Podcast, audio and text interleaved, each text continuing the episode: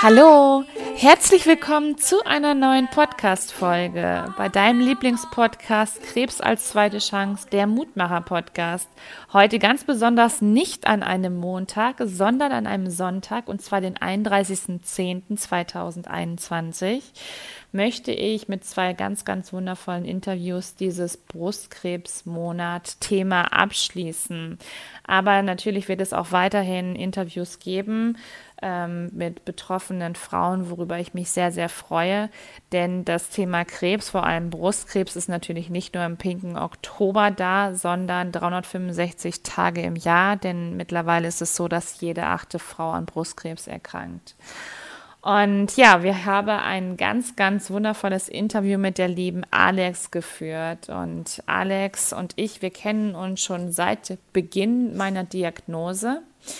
Und ja, wir haben ein tolles Gespräch geführt, wie sie zu Yes We Cancer kam, wie sie überhaupt den Podcast gestartet hat, wie das Ganze losging mit ihrem Blog, aber auch ähm, wie sie den Kindern erklärt hat, was sie, was überhaupt Krebs bedeutet. Und sie erzählt uns ganz berührend, wie es ihr mal nicht gut ging, wo es viele Tage gab, die es ihr nicht gut ging und sie aber auch ehrlich war und sie sagte, dass sie es einfach nicht geschafft hat, sich um die Kinder zu kümmern, dass die Kinder eben nicht an erster Stelle standen. Und das fand ich sehr, sehr berührend und ähm, bin da auch sehr, sehr dankbar, dieses intensive und dennoch äh, schöne Interview mit ihr zu führen. Alex, ähm, Alex Diagnose ging eigentlich los, dass sich danach ihr ganzes Leben ja einmal umgekrempelt hat mit dem Blog Kick Cancer Schick, fing alles an und sie wollte damals das Tabuthema Krebs brechen und aufklären. Sie sitzt in verschiedenen Adboards, sie arbeitet als Patientenvertreterin an Projekten und ähm, ja, sie, wie ihr wisst, ist sie mittlerweile auch ein großer Teil von Yes We Cancer und arbeitet mit ganz viel Herzblut dort. Sie lebt mit zwei Kindern in Köln und wie sie selber sagt, struggelt sie täglich daran, mehr Achtsamkeit in ihr Leben zu bringen.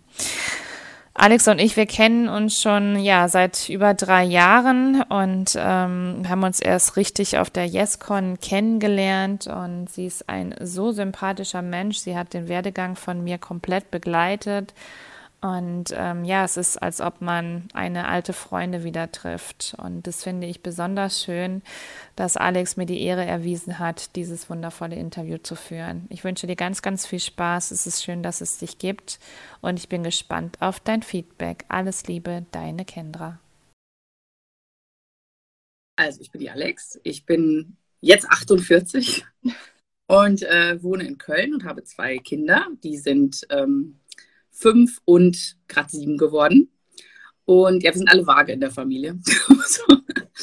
ähm, bis auf die, meine Tochter, die hat im Mai Geburtstag. Und ähm, ja, ich habe 2017 die Diagnose Brustkrebs bekommen und habe mein Leben so ähm, geändert daraufhin. Also erstmal nicht so ganz, äh, ist mir jetzt nicht so bewusst geworden, was, was das für ein Tabu eigentlich ist, die Krankheit.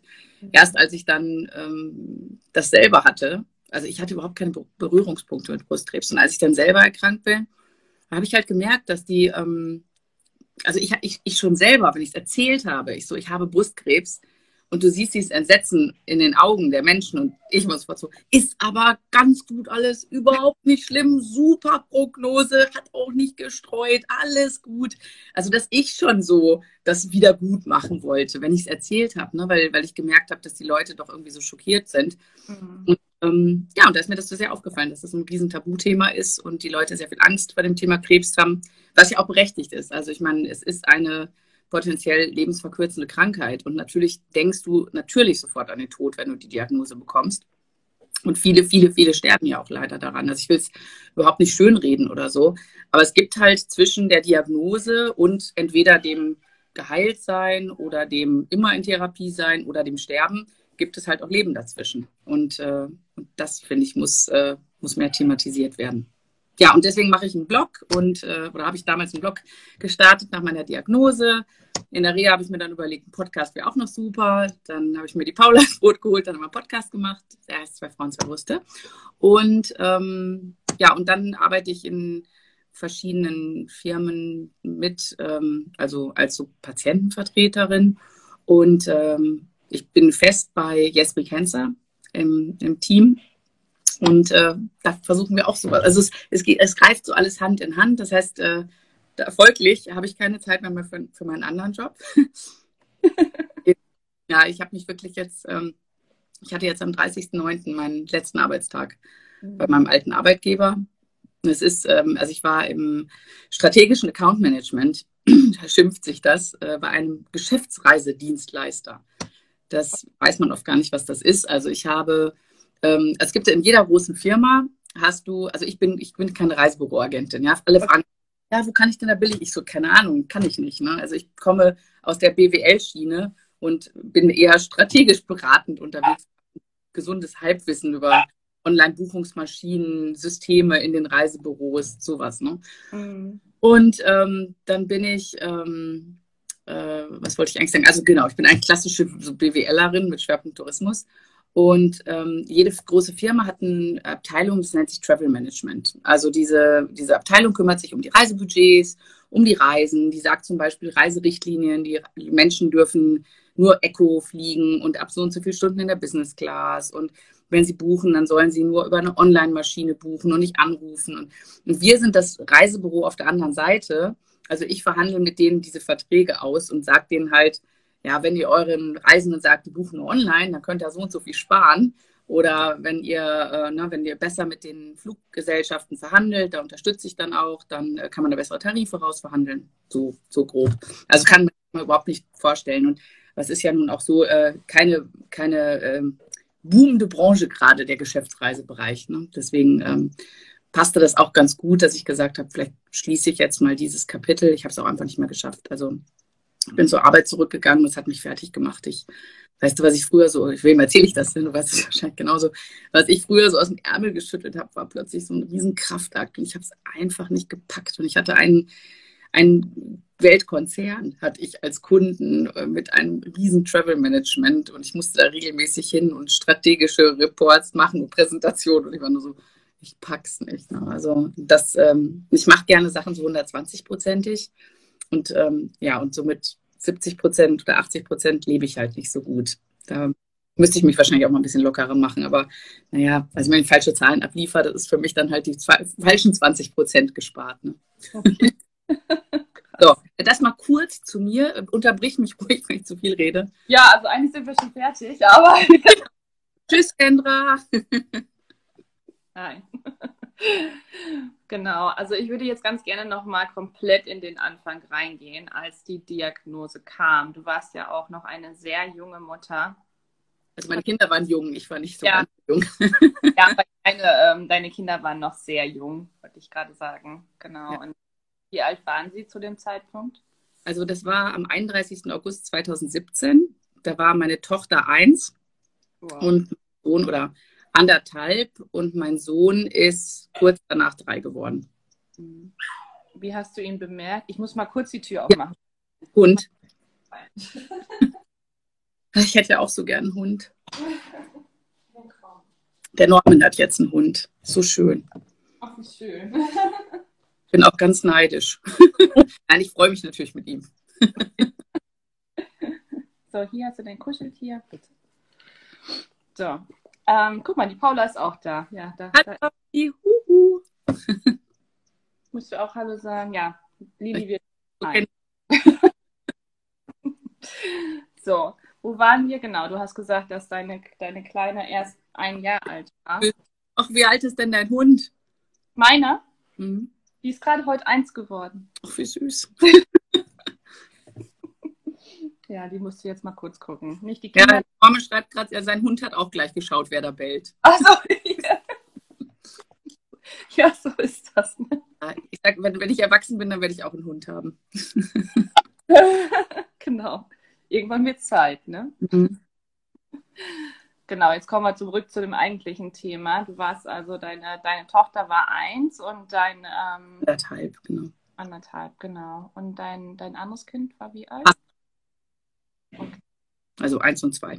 Mhm. Die sind anderthalb Jahre auseinander. Die beiden. Wow. Wahnsinn. Also erstmal, das ist ja schon eine Herausforderung. Und wenn dann diese Diagnose da noch ähm, reintrifft, wie war das bei dir? Hast du es selber bemerkt oder ähm, den Ja, also ich, ich würde gern, ich sage das immer wieder, ja. ich hätte gesagt, ich habe mir regelmäßig die Brüste abgetastet, habe ich natürlich nicht gemacht, ne? Sondern stand, ja, wie, genau, wer macht das eigentlich? Also ich hoffe, seit ich das jeden Monat sage, hoffentlich mehr Menschen. Ich auch. Ähm, ich habe es nie gemacht, ich kenne auch niemanden, der sich die Brüste vorher abgetastet hat. Ähm, ja, ich stand unter der Dusche und habe mich so eingeseift und ähm, habe die Hand so zurückgezogen und dachte so, hä, was ist denn da für ein Knubbel? So habe ich es gemerkt. Was? Ja, hm. also ja, hm, die klassische Duschphase. Ja, gut, dass wir duschen wenigstens, ne? Wie ging es dann weiter? Hattest du dann, konntest du dann relativ schnell dann auch deinen Arzttermin wahrnehmen, Frauenarzt, das ganze Projekt? Ja, also das war an einem Samstag. Ich war gerade in England und ähm, habe mir gedacht, so, okay, wenn der Montag wieder in, in ne, also äh, Montag war für mich der erste Tag, wo beide Kinder gleichzeitig in der Betreuung waren. Und ah. so vier Wochen später, also offiziell zwei Wochen, aber ich hatte noch Resturlaub und so. Und also sollte ich vier Wochen später wieder anfangen zu arbeiten, nach meiner Elternzeit. Mhm. Und so hatte ich halt äh, gesagt, okay, dann gehe ich Montag halt direkt zum Arzt. Ja, und dann hatte ich aber, wie, wie ich so bin, ne, ich habe mich so gefreut auf diesen einen Monat ohne Kinder. Da habe ich gedacht, einen Monat nur für mich Sachen. Ich hatte so viel um die Ohren. Und ähm, ja, und dann habe ich ähm, äh, mich so mit Freundinnen, also die Christiane war auch dabei, die es ist, ähm, habe ich mich zum äh, Frühstücken verabredet, weil die hatten alle das zweite Kind ein Jahr nach mir bekommen und waren jetzt alle in Elternzeit. Und ich hatte noch gesagt, so, ach Mann, wie blöd, jetzt muss ich wieder arbeiten, ihr seid alle in Elternzeit. Ne?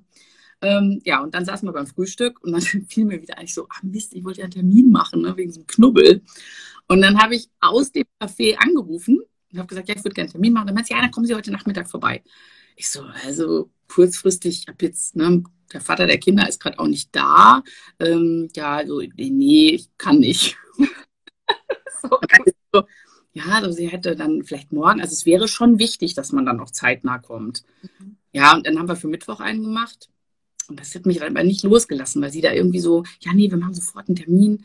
Ja, dann habe ich gedacht, na komm jetzt. Ich habe Nachbarin gefragt, ich so, kannst du meine Kinder nehmen? Und dann bin ich dann doch am Nachmittag dahin gedüst zu meiner Frauenärztin. Und die hat mir dann direkt einen Termin für die Standsbiopsie am nächsten, nächsten Tag gemacht bei einer Senologin. Äh, das war dann der Dienstag und das Ergebnis hatte ich am Donnerstag. Aber eigentlich hatte ich es schon am Dienstag und geartet schon am Montag. Mhm. Okay.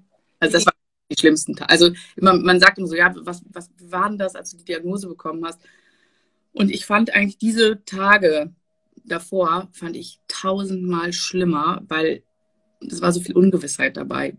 Ich dachte halt so, ne, ich sterbe und ähm, mein ganzer Körper ist voll Krebs und ich wusste ja gar nicht, womit ich es zu tun habe. Und irgendwie hat die Diagnose am Donnerstag klar sind wir da auch, guck mal, die Alexa, die war auch dabei beim Frühstück damals. ähm, und ähm, ja, ich, irgendwie habe ich dann äh, zumindest Klarheit gehabt an dem Donnerstag. Ne? Das war dann auch eine Vertretungsärztin von der Senologin, die hat mir das gesagt, ist mir irgendwie zwei Tränchen natürlich auch runtergelaufen. Ähm, weil ich dann die Gewissheit hatte, dass es Brustkrebs ist, aber gleichzeitig sagte sie, es sieht aber gut aus, so sieht das wissen wir erst nach der OP, aber es sieht so aus, als hätte es nicht gestreut und 80 Prozent sind es echt gut heilbar mittlerweile und ähm, all diese Sachen. Ne? Und ähm, mh, irgendwie habe ich dann so einen Schalter innerlich umgelegt. Ich bin wirklich so wie so eine Maschine daraus. Und mein Chef hat mich direkt danach angerufen, also der wusste nichts davon. Ich saß gerade in der Bahn nach Hause, ähm, hat es gerade meinem Bruder gesagt und meiner besten Freundin. Ähm, bin dann in die Bahn gestiegen, um mein Kind von der Kita abzuholen. Und da rief mein Chef an und sagte so, ja, Alex, du bist doch jetzt wieder da. Ich wollte mal fragen, äh, ne, ob du vielleicht nächste Woche schon mal mit auf einen Kundentermin kommen könntest, weil wir würden dir gerne diesen Kunden geben. Na, na, na. Äh, ich so, äh, du, ich komme gerade aus der Arztpraxis. Ich habe gerade die Diagnose Brustkrebs bekommen. Wow. Ich weiß jetzt nicht wirklich, ob ich nächste Woche, ich weiß noch gar nicht, was passiert. Ne? Und dann sagte er so, du, dann melde dich doch einfach, wenn du es weißt, weil äh, vielleicht machst du ja auch so eine arbeitsbegleitende Chemo. Der Begriff war, ja. Aber war so, ja, klar, ja. Und dann hatte ich meine Ärztin gefragt, sie so, vergessen Sie es, Sie sind erst mal so neun Monate mindestens raus. Ich so, okay, ja, okay, gut. Aber weiß man ja auch nicht, ne? Ich, ich nur so, nee, klar, ich melde mich dann, hm, kein Thema. Ja, dann bin ich rum und habe das allen Leuten erzählt. So war das. Krass, okay. Und dann ging es weiter, also du wurdest erst operiert und dann hast du dann Chemotherapie bekommen? Ja, nee, also ich, ähm, die haben nicht den Tumor rausgenommen, sondern die Lymphknoten und den Port eingesetzt. Und die hatten einen Tag vor der, ähm, äh, vor der OP, hatten die einen zweiten Tumor noch entdeckt, einen kleinen, 5 Millimeter. Und ähm, ich glaube, der war nicht vorher da. Also es hat mir echt Angst gemacht. Ich dachte so, Moment mal, wenn jetzt innerhalb von, also von Dienstags bis eine Woche später Donnerstag, äh, Mittwoch, also eine Woche, äh, ein zweiter Tumor dazugekommen ist. Also der eine war hier außen, der andere war so an der Brustwarze. Und ähm, da habe ich gedacht, krass, also wenn das so schnell wächst, da habe ich ey, so Angst gehabt. Da habe gedacht, boah, fangt bitte sofort diese Chemo an. Ähm, jetzt habe ich echt Panik, ne? Wenn das, weil du weißt ja nicht, womit das zu tun hast. Dann den haben sie direkt rausgenommen, weil das war ja auch jetzt so kurzfristig, dass sie den entdeckt hatten, haben sie gesagt, den machen sie direkt weg, haben aber dann in der Pathologie entdeckt, dass es also genau der, der, die gleichen Merkmale waren. Also minimal hormonrezeptiv, klassisch definiert als triple-negativ. Okay, krass. Gab es vorher schon Vorerkrankungen in deiner Familie? Meine Oma hatte Brustkrebs, aber ähm, das war im Alter erst und ähm, der haben sie eine Brust äh, weggenommen und ähm, ich glaube, das war es dann auch. Es wurde nicht so ganz thematisiert. Ich meine, wir wussten alle, dass sie nur eine Brust hatte und ich, die hatte halt auch so eine Epithese getragen, aber ähm, mehr wusste ich jetzt auch nicht darüber. War so, ach ja, die Omi im Alter Brust gehabt, hat jetzt noch eine Brust. So, ähm, was ich später dann rausgefunden habe, dass in der Familie, es war die Mutter meines Vaters, dass äh, väterlicherseits ganz viele Frauen Eierstockkrebs hatten. Und deswegen bin ich dann auch äh, untersucht worden, ob, das, ob ich da genetisch vorbelastet bin. Bin ich komischerweise nicht. ähm, hätte ich aber, also nachdem ich das erfahren habe, wie viele Frauen das haben bei uns, ähm, habe ich gedacht, okay, dann bin ich wahrscheinlich genetisch vorbelastet. Aber mhm. also gut, dass es untersucht worden ist. Ne? Ja, Wahnsinn. Ähm, wie war das, als du das, äh, wie hast du es, ja, ich meine, deine Kinder waren ja noch sehr klein. Wie hast du das mit den Kindern so ähm, erklärt oder ähm, dass du jetzt nicht da bist und wie war das? Also meine Ärztin, die war super. Ich habe Donnerstag die Diagnose bekommen. Freitag auf dem Weg zur Kita hat die mich schon angerufen ähm, und sagte so, ich habe schon die ganzen Termine für Sie gemacht. Sie haben ja kleine Kinder, Sie müssen vorplanen. Und ähm, ja, und dann sagte sie irgendwie Montag, dann und dann Dienstag, dann und dann, und dann kam ich das ganze CT, MRT, da, da, da, Knochenzintigraphie. Und in der Zeit ist meine Mama gekommen und hat sich um die Kinder gekümmert. Und ich habe halt meinen Kindern gesagt, dass ich krank bin. Ähm, aber ich konnte es ja noch nicht so ganz erklären. Also meine Tochter konnte ja noch nicht mal sprechen. Ne? Ähm, und ähm, was ich dann gemacht habe, äh, ich habe sie, ich wollte, dass das ist so für sie auch nicht so, hups, da hat die Mama eine Glatze, sondern auch so ein, so ein schleichender Prozess ist. Ne? Ich habe dann zusammen mit meinem Sohn und einer Freundin zum Friseur gegangen. Dann habe ich mir erstmal so einen Pixie-Cut schneiden lassen. Da durfte mein Sohn auch ein bisschen mitschneiden, meine Freundin auch. Und ähm, dann, als die Haare ausfielen, habe ich auch gewartet, äh, dass, also eine Freundin, die ist vorbeigekommen, um mir die restlichen Haare wegzurasieren. Und das war mir auch wichtig, dass dann waren meine Kinder nämlich gerade mit ihrem Vater irgendwie dem Spielplatz oder so. Ich dachte, wir müssen noch warten, die müssen frei sein, ne? dass ich nicht plötzlich da mit der Glatze stehe. Und dann haben die da auch mitrasiert, beide. Und ich habe so ein Buch, das heißt, ähm, wieso trägt Mama eine Mütze im Sommer? Das hat mir eine Arbeitskollegin und Freundin gegeben, die selber auch Krebs mit zwei kleinen Kindern hatte. Und die hatte ich ähm, nach der OP bin ich also ich bin donnerstags operiert worden, nämlich freitags nach München geflogen zu meinem Bruder. Mhm. Und ähm, da habe ich die direkt getroffen, die wohnt in München und die hat mir das Buch gegeben. Und seitdem haben wir das dann wirklich hoch und runter gelesen. Das war für, für mich auch ähm, ganz gut, immer zu sagen, ja, also das war so, wie es erklärt wurde. Ne? Da gibt es so die, die, ähm, die Feuerwehr und die Polizei, die Chemofeuerwehr, die, die, die ist halt wie beim Löschwasser. Ich fand das Bild so schön. Ja es ist wie wenn die Feuerwehr kommt und ein Haus löscht, dann zerstört das Löschwasser ja oft auch andere Sachen. Und genauso ist das halt auch, wenn die Chemo kommt, dann fallen zum Beispiel die Haare aus, weil, ne, weil die auch andere Sachen zerstört. Und ähm, haben wir ganz offen geredet. Ich bin halt auch mit ähm, Glatze in den Kindergarten gegangen und habe das den Kindern da auch erklärt. Und dann war es auch, also ich wollte das für meine Kinder so so, ja. Mama hat jetzt keine Haare, das ist jetzt so, ne? Und ähm, das ist jetzt, gehört jetzt einfach dazu. Das war mein, mein Ansehen. Und ich sagte, es war ja dann auch wurde ja auch Herbst und äh, Winter. Und ich habe dann halt immer, wenn ich irgendwie beim Kindertouren rein bin, dann hatte ich natürlich von draußen eine Mütze auf. Und habe dann immer gesagt, Achtung, äh, hab Brust, hab keine Haare. Und die Kinder gehen da so natürlich auch damit. Ne? Die wollen dann immer dann auch fühlen, wie es und so. Und ähm, dann war das, war das auch, also für mich war das der richtige Weg und ich glaube für meine Kinder auch, weil ich wollte nicht, dass die irgendwie hinter meinem Rücken reden oder so. Und, und so Super. Fühlte sich das, fühlte sich das zumindest so ganz gut an, mit den Kindern da so oft zu sein. Schön. Ähm, wie ging es dann weiter? Also als du dann mit den ganzen Therapien durch warst, hast du dir, wo hast du dir jetzt so Hilfe geholt oder eben so die Kraft? Hast du die Kraft aus deinen Kindern gezogen oder die Stärken oder wo, was war dein Kraft? Wünschte, das könnte ich jetzt sagen. Das war mir leider komplett das Gegenteil. Äh, so sehr ich meine Kinder liebe und viele sagen, ja, sie haben mir die letzte Kraft gegeben. Ja. Die haben mir den letzten Nerv geraubt. Echt. Also ich habe ich hab keine Kraft für meine Kinder. Es, es bricht mir wirklich das Herz, das auch zu sagen, aber ich hatte keine Kraft. Ich konnte mich wirklich stundenlang in Café setzen mit Freundinnen und Kaffee trinken. Die Kinder kamen aus der Kita, halbe Stunde, ich konnte nicht mehr. Mhm. Also ich, die haben mir richtig, richtig Kraft geraubt. Mhm. Ich, Ne, ich habe dann gesagt, die Kraft, die ich habe, da möchte ich trotzdem natürlich mit meinen Kindern auch was machen. Aber ich war froh, ich hatte eine Haushaltshilfe über die Krankenkasse und ich war sehr froh, dass ich, dass ich die hatte, dass ich auch sagen kann, was weiß ich, die holt mal die Kinder von der Kita ab oder ähm, macht zumindest die Sachen äh, mit der wenigen Kraft, die ich hatte. Äh, wollte ich jetzt nicht noch irgendwie das Haus putzen und einkaufen gehen, dann würde ich die lieber mit meinen Kindern verbringen, die, die. Energie. Wenn sie auch nicht lange gedauert, gereicht hat oft.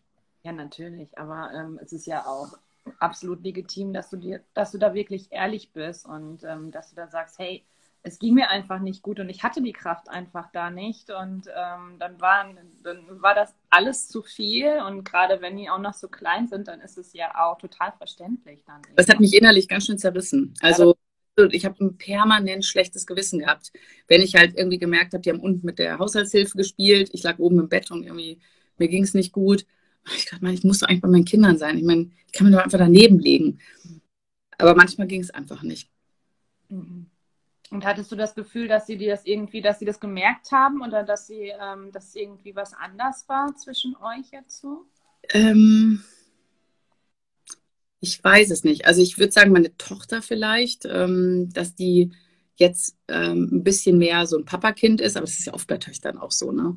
Ähm, fast sagen, bei meinem Sohn eigentlich, nee, würde ich nicht. Weil ich meine, ich habe trotzdem den immer abends vorgelesen und wenn einer nachts geweint hat, ich stand immer am Bett, egal ob ich Chemo gemacht habe oder, mhm. also ich war halt schon irgendwie immer da.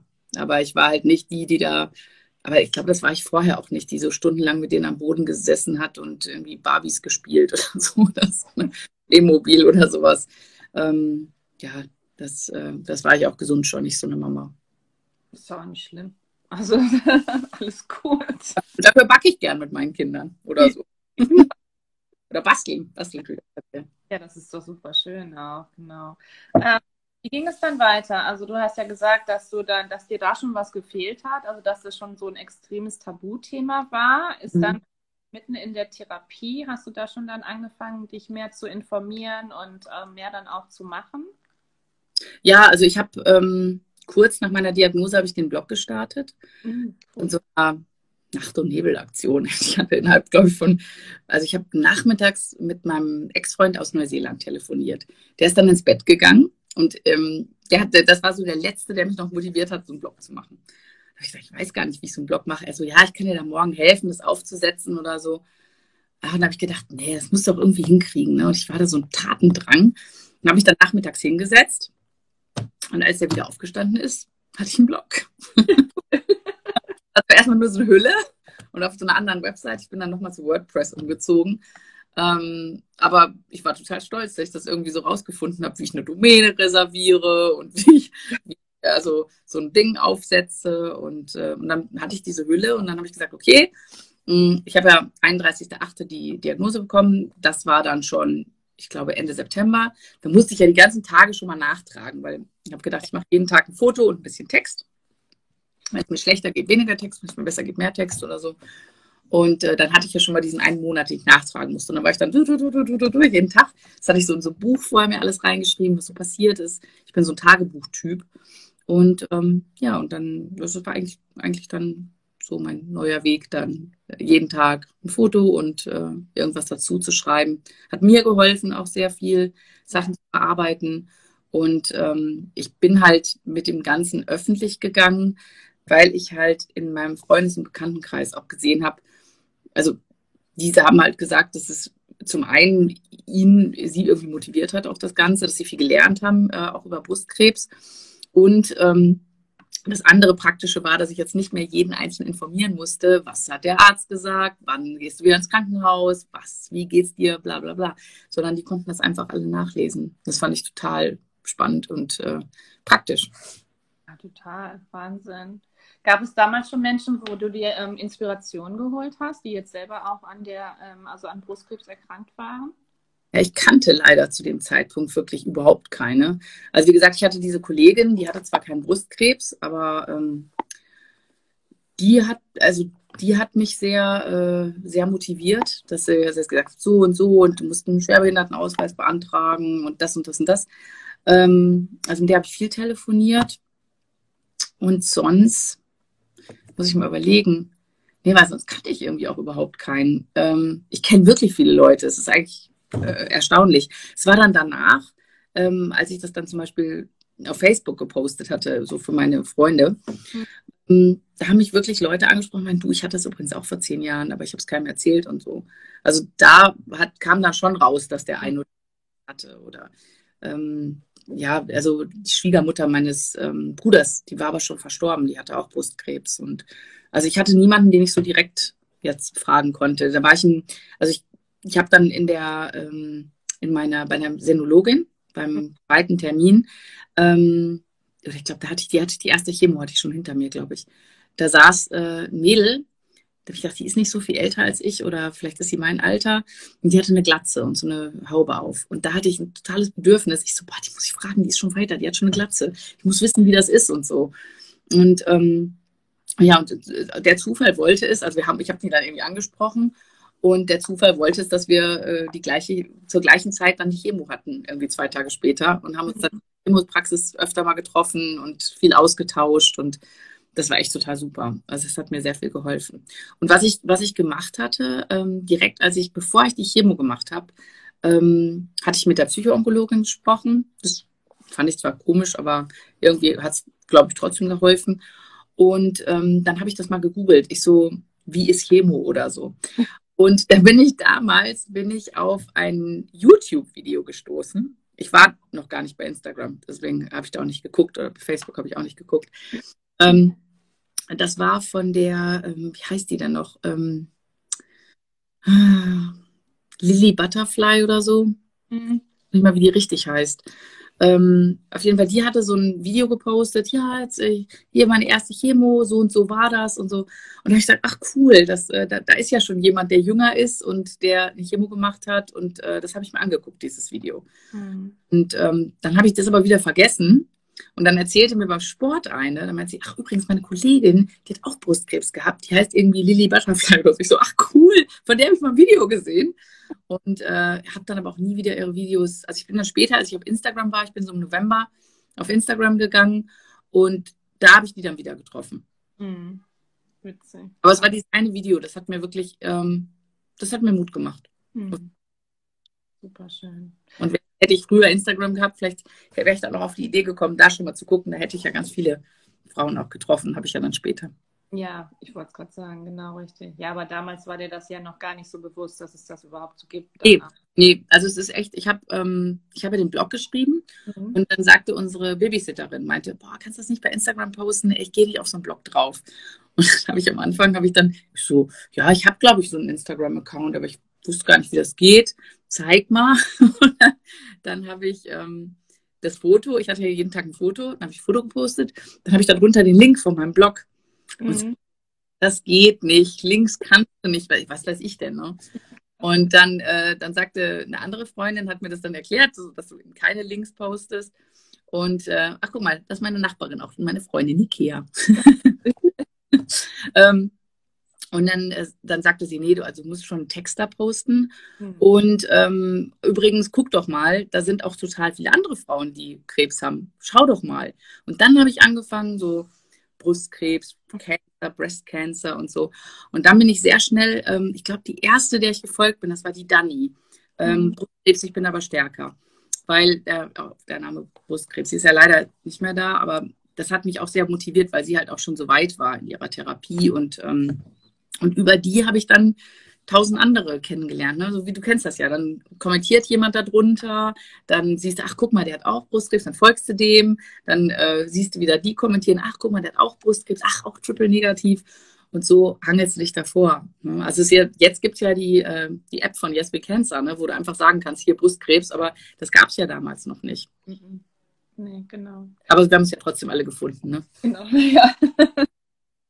Ähm, wie, wie ist es dann weitergegangen? Also du hast dann ja gesagt, dass du dann deinen Blog angefangen hast und ähm, wie kam das so, ja, dass Paula und dass du mit Paula einen Podcast starten wolltest? Wie war das? ja, also ich habe Paula über Instagram dann eben kennengelernt. Sie hat ja im November die Diagnose bekommen. Ich war ganz neu auf Instagram und äh, wir haben es wahrscheinlich über die Dani oder weiß ich, also ich habe erst äh, ist, also wir sind ja eigentlich so drei, vier Busenfreundinnen in unserer kleinen äh, ja. Und ähm, ja, dann haben wir uns über Instagram kennengelernt, haben uns immer so WhatsApp geschrieben und Filmchen. Und das hat dann, dann lange gedauert, äh, bis der Podcast entstanden ist, weil, also ich hatte die Idee schon länger, aber ich habe immer gedacht, das kann ich nicht. Also mit Technik und so, das, äh, das passt alles nicht.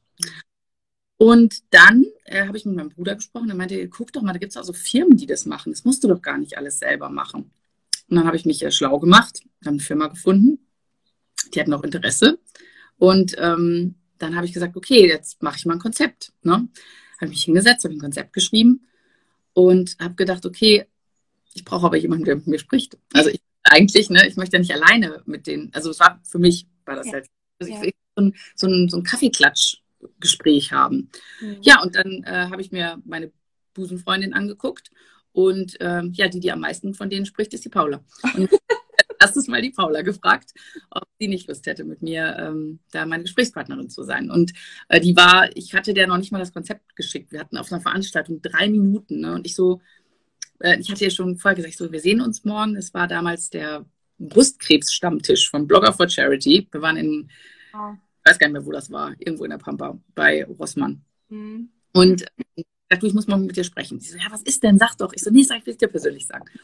Ähm, und dann hatten wir echt keine Zeit auf dieser Veranstaltung, weil immer irgendwelche Leute so, ja, la, la, la, hier Alex, Paula, da. Und ähm, dann hatten wir mal eine Minute, da standen wir zwei alleine. Ich so, Paula, ich will einen Podcast machen. Ich habe ein Konzept geschrieben. Es geht um Brustkrebs. Und ich wollte dich fragen, ob du mitmachst. Und sie wusste ja noch nichts. Und sie so, ja, bin ich dabei, sofort. Super Idee. Und, so, und dann habe ich nur gesagt, ja, okay, äh, äh, was habe ich, schick dir das Konzept und äh, ja, dann haben wir das ähm, einen Tag später oder so dann weggeschickt und ich glaube, wir saßen zwei Wochen später in München und haben unseren Trailer aufgenommen. Das ging echt so Bam. Mega. Das von Anfang. 14. Mai 2019 lief die erste Folge. Wie cool. Mhm.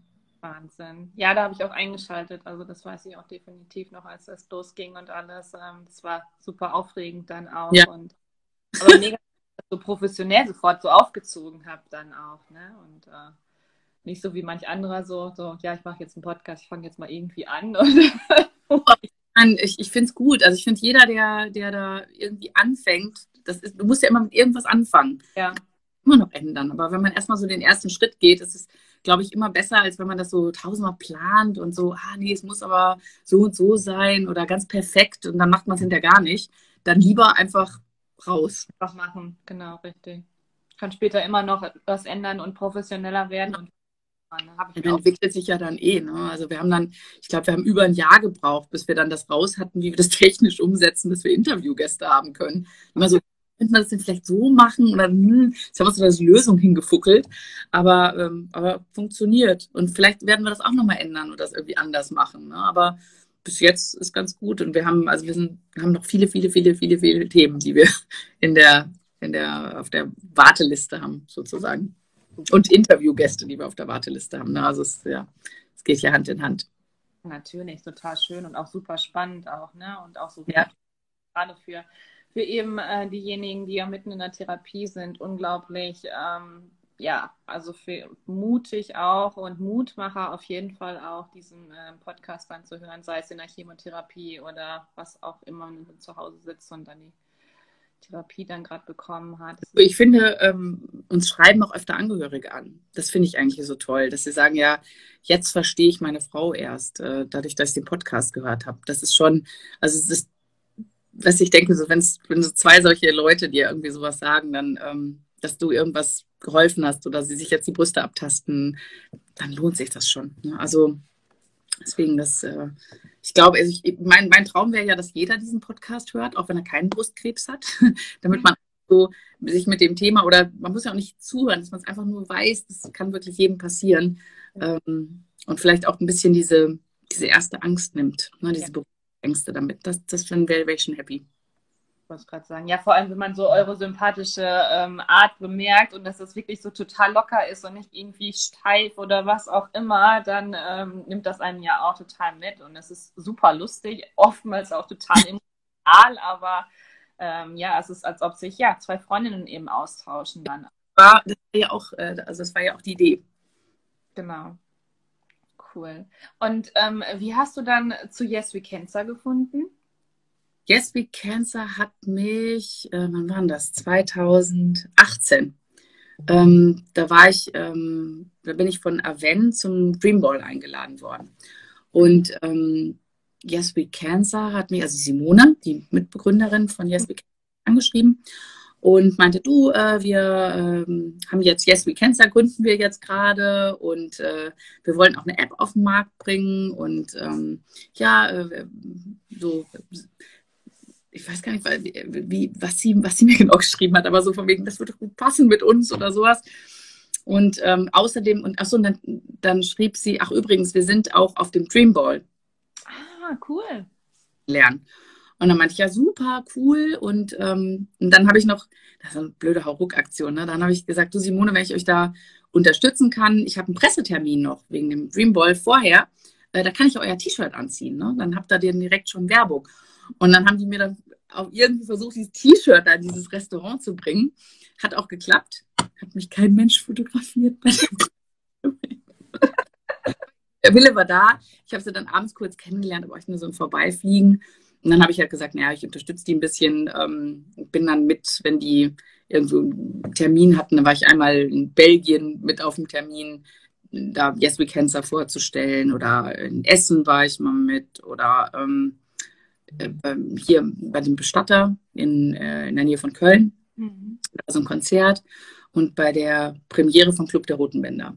Und das war eigentlich ganz schön, so habe ich die immer so ein bisschen so unterstützt. Ich fand die Idee einfach ganz toll. Mhm. Und ähm, 2000, wann war das? Ich glaube, ein Jahr später. Ein Jahr später, genau. Da, hat, äh, da haben die mich dann äh, angesprochen, ob ich dann nicht Lust hätte einzusteigen. Also jetzt nebenberuflich. Und ähm, ja, das, habe ich, also das habe ich auch erst gemacht, mit, mit der Paula zusammen auch. Ähm, da haben wir so gesagt, okay, wir machen für diese YesCon, also da kam schon die Idee der YesCon, die der Jörg hatte. Und ähm, da war ja noch kein Corona. Und dann haben wir gesagt, okay, wir machen irgendwie Content und bringen Sponsoren. Und ich habe dann aber relativ schnell, habe ich dann gemerkt, das äh, kann ich überhaupt nicht von meinem Job noch nehmen. Also ich war so fertig von meinem Job, ich kann eigentlich gar nichts nebenher machen und habe gesagt, ich bin auch so überfordert, ich gehe nochmal in Elternzeit und habe dann gesagt, ich gehe nochmal ein Jahr in unbezahlte Elternzeit, gucke, ob ich mich mit Projekten und so irgendwie über Wasser halten kann. Und ähm, ja, bin dann mehr natürlich in meiner Elternzeit bei Yes We Cancer eingestiegen. Wir haben die erste YesCon gemacht. Mhm. Und ähm, ja, so nahmen die Dinge ihren Lauf. So cool. Wahnsinn. Ähm, würdest du heute sagen, dass das so, dass die Diagnose, dass das so ein Weckruf für dich war? Auf jeden Fall. Mhm. Also auf jeden Fall. Das war, ähm, ich habe immer gesagt, die anderen Wake-up-Calls, die waren wahrscheinlich nicht laut genug. Wenn ich das war.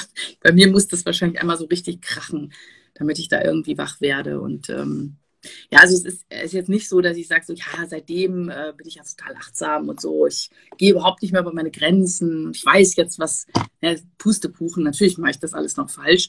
Ähm, aber ich bin mir zumindest bewusst, dass ich es falsch mache und versuche auch äh, hier und da dagegen zu steuern. Ne? Dass ich eben nicht äh, andauernd über meine Grenzen gehe, immer nur alles für alle anderen mache und mich selber so nach ganz hinten stelle. Mhm versuche das jetzt immer mehr, auch ähm, für mich halt Zeit zu haben oder mich selber auch als Priorität zu, zu, zu machen. Super schön. Wahnsinn.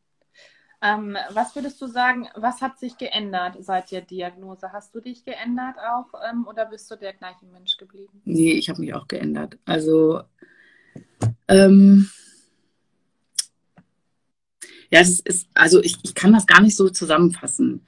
Ähm, ich bin auf, auf, eine, auf der einen Seite, es ist eigentlich so ein zweischneidiges Schwert. Auf der einen Seite bin ich so ein total dankbarer Mensch, ähm, freue mich an den kleinen Dingen, bla bla bla, das Ganze. War vorher eigentlich auch immer schon ein sehr positiver Mensch. Also, ähm, also ich bin einfach dankbar, wenn ich einen Kindergeburtstag erleben kann. Ich bin dankbar, wenn ich meinen eigenen Geburtstag erleben kann ich bin jedes Mal eigentlich, ja, also ich bin einfach glücklich, dass ich überhaupt lebe. Ja.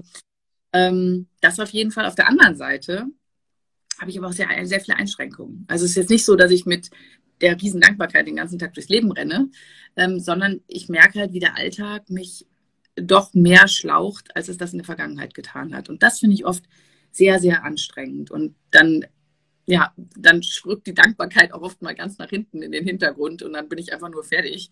Mhm. Im Großen und Ganzen überwiegt, dass ich happy bin, dass ich hier bin, dass ich glücklich bin.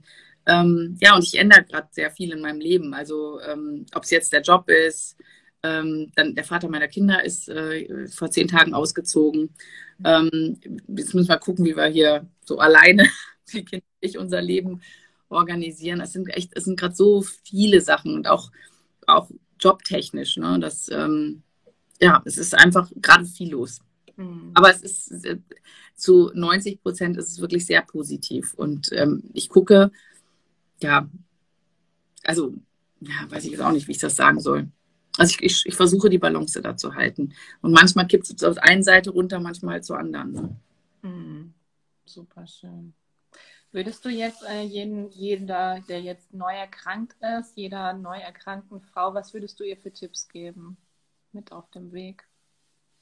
Du weißt es ja besser, besser als jeder andere. Ne? Also jeder ist ja so anders. Und ähm, ich sträub mich da immer so ein bisschen zu sagen, ja, mach das so oder so oder man muss oder äh, weil jeder muss eigentlich seinen eigenen Weg finden. Ne? Was, was, äh, und vielleicht wäre mein Tipp, so hör auf dein Bauchgefühl. Ne? Was, was du denkst, was dir gut tut, das ist meistens auch der richtige Weg, wie, wie man die Sachen macht. Und ähm, ich weiß nicht, es hat auch meine Ärztin hat das damals immer gesagt, das müssen machen das, was ihnen gut tut. Und ich so, ja, aber ich dachte, ich soll nicht in die Sauna. Wenn sie in die Sauna gehen wollen, dann gehen sie auch in die Sauna. Das ist überhaupt nicht Thema. Müssen ja nicht gleich in die heißeste gehen. Ich so, okay, gut, dann probiere ich das mal aus.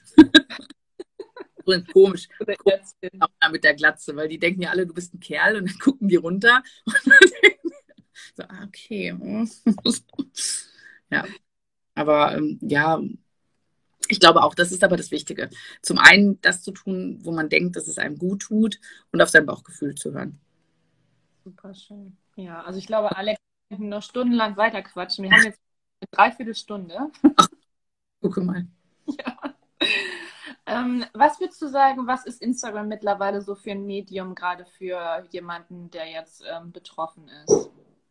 Also ich finde, ähm, ja, es ist, es ist Fluch und Segen. ähm, ich würde jetzt nicht sagen, das ist das äh, Nonplusultra und äh, jeder muss dahin. Ich sage, in der Zeit, wo ich, wo ich halt äh, viel zu Hause war und ähm, geschrieben habe, hat es mir unheimlich viel Kraft gegeben, einfach die anderen Geschichten zu lesen, äh, viele Nachrichten zu bekommen, mich auszutauschen. ich habe die Leute auch wirklich aktiv an allem teilhaben lassen. Ähm, jetzt wieder, wo ich äh, mehr Alltag habe, habe ich überhaupt keine Zeit, ähm, auf Instagram so viel zu sein. Also ich, ich sehe, dass manche Leute da wirklich täglich Stories machen und so. Ich ähm, habe keine Zeit und ich, ja, ich weiß auch nicht, manchmal ist es mir auch so, dass ich, ähm, ja, vielleicht ist mir meine Zeit auch gerade so wertvoll, dass ich denke, ich will jetzt gerade nicht irgendwie eine Stunde irgendwie bei Instagram hocken. Also ich habe mir irgendwann, selbst das hat schon in der Therapie angefangen, habe ich mir so einen äh, Timer gestellt, dass ich immer so einen Alarm kriege nach 45 Minuten. Also es rechnet über den Tag zusammen und wenn 45 Minuten voll sind, dann kriegst du eine, eine Nachricht, weil ich habe gesagt, das reicht wirklich absolut. Also ich will an, an einem Tag eigentlich nicht mehr als 45 Minuten auf Instagram sein. Ähm, und ja, aber ich, äh, da, da, ist auch wieder jeder anders. Ne? Also es gab in Krankheitszeiten auch mal, wo ich dann irgendwie noch ein das geguckt habe und das und dann kannst du ja wirklich auch Videos gucken über, äh, also da kannst du ja wirklich stundenlang hängen bleiben. Ne? Und ähm, ja, das möchte ich eigentlich nicht so sehr mehr. Nein, ja, gerade auch wenn man äh, Kinder hat oder so, dann hat man überhaupt nicht die Zeit dafür dann. Nee, nee, nee, gar nicht. Aber zwischendurch mag ich das. Ach, guck mal, die Doshi ist auch da. Ich gerade, uh. Ähm, nee, aber, aber zwischendurch mache ich das wirklich ganz gerne. Und dann interessiert es mich ja auch. Ne? Du kennst ja viele Leute mittlerweile, willst dann wissen, wie geht's denen oder ähm, hat die neue Therapie angeschlagen. Und ähm, da ist es manchmal, ja, dann scroll ich es mal kurz durch. Aber sonst schreibe ich die Leute auch direkt an, ne, wenn ich es schaffe. Aber irgendwie, das ist das Hauptproblem gerade, ich schaffe einfach nichts gerade. ja, also ich bin echt so eine, so eine treulose Tomate da geworden. Ähm, weil es einfach alles ein bisschen zu viel war jetzt in letzter Zeit und ähm, habe auch gemerkt, ich bin überhaupt nicht hinterhergekommen, unsere Podcasts zu posten. Also ich habe, glaube ich, ich glaube, ich müsste mal den von vor einer Woche nochmal posten. Ähm, da habe ich einen vergessen. Aber es ist auch im Endeffekt, ich sage immer, es ist auch nur Social Media. Ja? Also auch wenn es teilweise so viel für mich bedeutet hat, ich alle tollen Kontakte darüber gefunden habe, aber ähm, es ist sicher nicht mein Hauptmittelpunkt in meinem Leben. Mhm. Genau, es ist ja auch, es gibt ja auch noch eine andere Welt, die reale Welt. Ja. Wahnsinn. Ja, also ich verabschiede mich jetzt schon mal und ähm, würde dir jetzt einfach nochmal die Bühne da lassen und äh, die Worte, die du jetzt gerne noch sagen möchtest, die dürfen jetzt fließen. Ansonsten tausend Dank für dieses Gespräch, für deine Zeit und ähm, ja, es war so schön mit dir. Und ähm, ja, bis bald würde ich sagen und ich bin raus. Ciao. Danke, danke, danke, Kendra. Ähm, es hat mich auch sehr gefreut. Ich habe auch deine Entwicklung über die ganze Zeit so miterlebt und äh, wie du da dich auch ähm, entwickelt hast und irgendwie entfaltet hast. Es ist total schön, das auch so ähm, mit, mit, miterlebt zu haben und begleitet zu haben. Und freue mich sehr, dass wir uns hier auch kennengelernt haben und auch in echt schon kennengelernt haben und äh, hoffe, dass wir uns auch bald mal wiedersehen. Also vielen, vielen Dank. Dank dafür. Und ja, was, was will ich sagen? Also ich glaube, was ich eben gesagt habe, das Wichtigste ist, dass man auf sein Bauchgefühl hört. Ich glaube, das ist, äh, das ist generell im Leben ist das, glaube ich, ganz wichtig. Und ganz oft, das habe ich auch in der Vergangenheit viel gemacht, dass ich mehr auf meinen Kopf gehört habe als auf mein Bauchgefühl. Und ähm, das versuche ich jetzt mehr, dass ich mehr auf meinen Bauch höre als auf meinen Kopf. Ich glaube, damit ist schon die halbe Miete. Hat man dann schon. Und ich wünsche allen einfach alles, alles Gute, die jetzt gerade in der Therapie stecken oder alles Mögliche in ihrem Leben gerade haben passt auf euch auf und ähm, ja, passt auf euch auf. Ich hoffe sehr, dass dir dieses Interview gefallen hat mit der lieben Alex. Und wir haben so ein tolles Gespräch geführt. Und ja, sie hat sich geöffnet, sie hat, die, sie hat uns nochmal mitgenommen in die Diagnose damals, wie es war, vor allem wie sie es auch den Kindern gesagt hat, wie der Umgang so war und warum es für sie damals auch nicht leicht war, ähm, ja, zu sagen, dass die Kinder gerade nicht sie glücklich machen, dass sie eben nicht gerade für sie da sein können. Und ähm, dieses unglaubliche, ehrliche Gespräch hat mich tief berührt und deswegen hoffe ich, dass es dir gefallen hat, dass du ganz, ganz viel daraus mitnehmen konntest, dass sie dir nochmal den Weg gezeigt hat, wie sie zu Yes We Cancer kam, wie es um überhaupt zu dem Podcast kam, aber auch über wundervolle Geschichten und wir hätten noch so viel erzählen können und Alex ist eine ganz, ganz wundervolle Mutmacherin. Und ja, sie begleitet mich schon seit über drei Jahren und ähm, ich danke Alex sehr für dieses wunderschöne Gespräch. Ich wünsche dir ganz, ganz viel Spaß dabei. Bleib gesund und wir enden, beenden dieses Thema Brustkrebs im pinken Oktober mit der lieben Paula. Aber es ist natürlich nicht nur der Oktober das Thema Brustkrebs, sondern generell jeden Monat und jeden einzelnen Tag beschäftigt uns das Thema Krebs immer wieder. Deswegen achte auf dich, taste dich selber ab.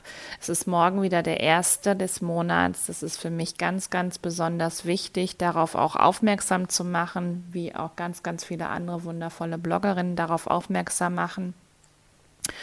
Und ja, wenn du es noch nicht weißt, kannst du ab jetzt unser Lebensheldin Mutmachbuch bestellen. Du bist die Heldin deines Lebens, ein wundervolles Buch mit fast 290 Seiten, 21 Geschichten von ganz, ganz tollen Protagonistinnen. Auch ich erzähle meine Geschichte da drin, wundervollen Tipps und ähm, ganz, ganz tollen Beiträge auch von Ärzten, und es ist mir eine absolute Ehre, in diesem Buch zu sein. Wenn du magst, dann darfst du sehr, sehr gerne morgen am 1.11. um genau 17 Uhr dir einen Wecker stellen um 16.55 Uhr und den Link, den stelle ich noch in die Bio, einfach auf Amazon gehen, dann wir wollen, dass unser Buch ein Bestseller wird und dass es so viele Frauen in den Händen erhalten, die die Diagnose Brustkrebs erhalten bzw. auch bekommen. Das ist unser Wunsch und nicht nur die Menschen, die an Brustkrebs erkranken, die Frauen, sondern auch generell jeder, der an Krebs erkrankt, aber auch für alle Angehörigen ist dieses Buch ein wahrer Schatz. Daher, ja, erweise mir die Ehre und schenk uns ähm, diese Wertschätzung von dir. Ich danke dir fürs Zuhören. Wenn du mich brauchst, ich bin für dich da. Ich begleite dich in dieser Zeit. Und ansonsten freue ich mich auf den nächsten Podcast. Alles, alles Liebe, deine Kendra.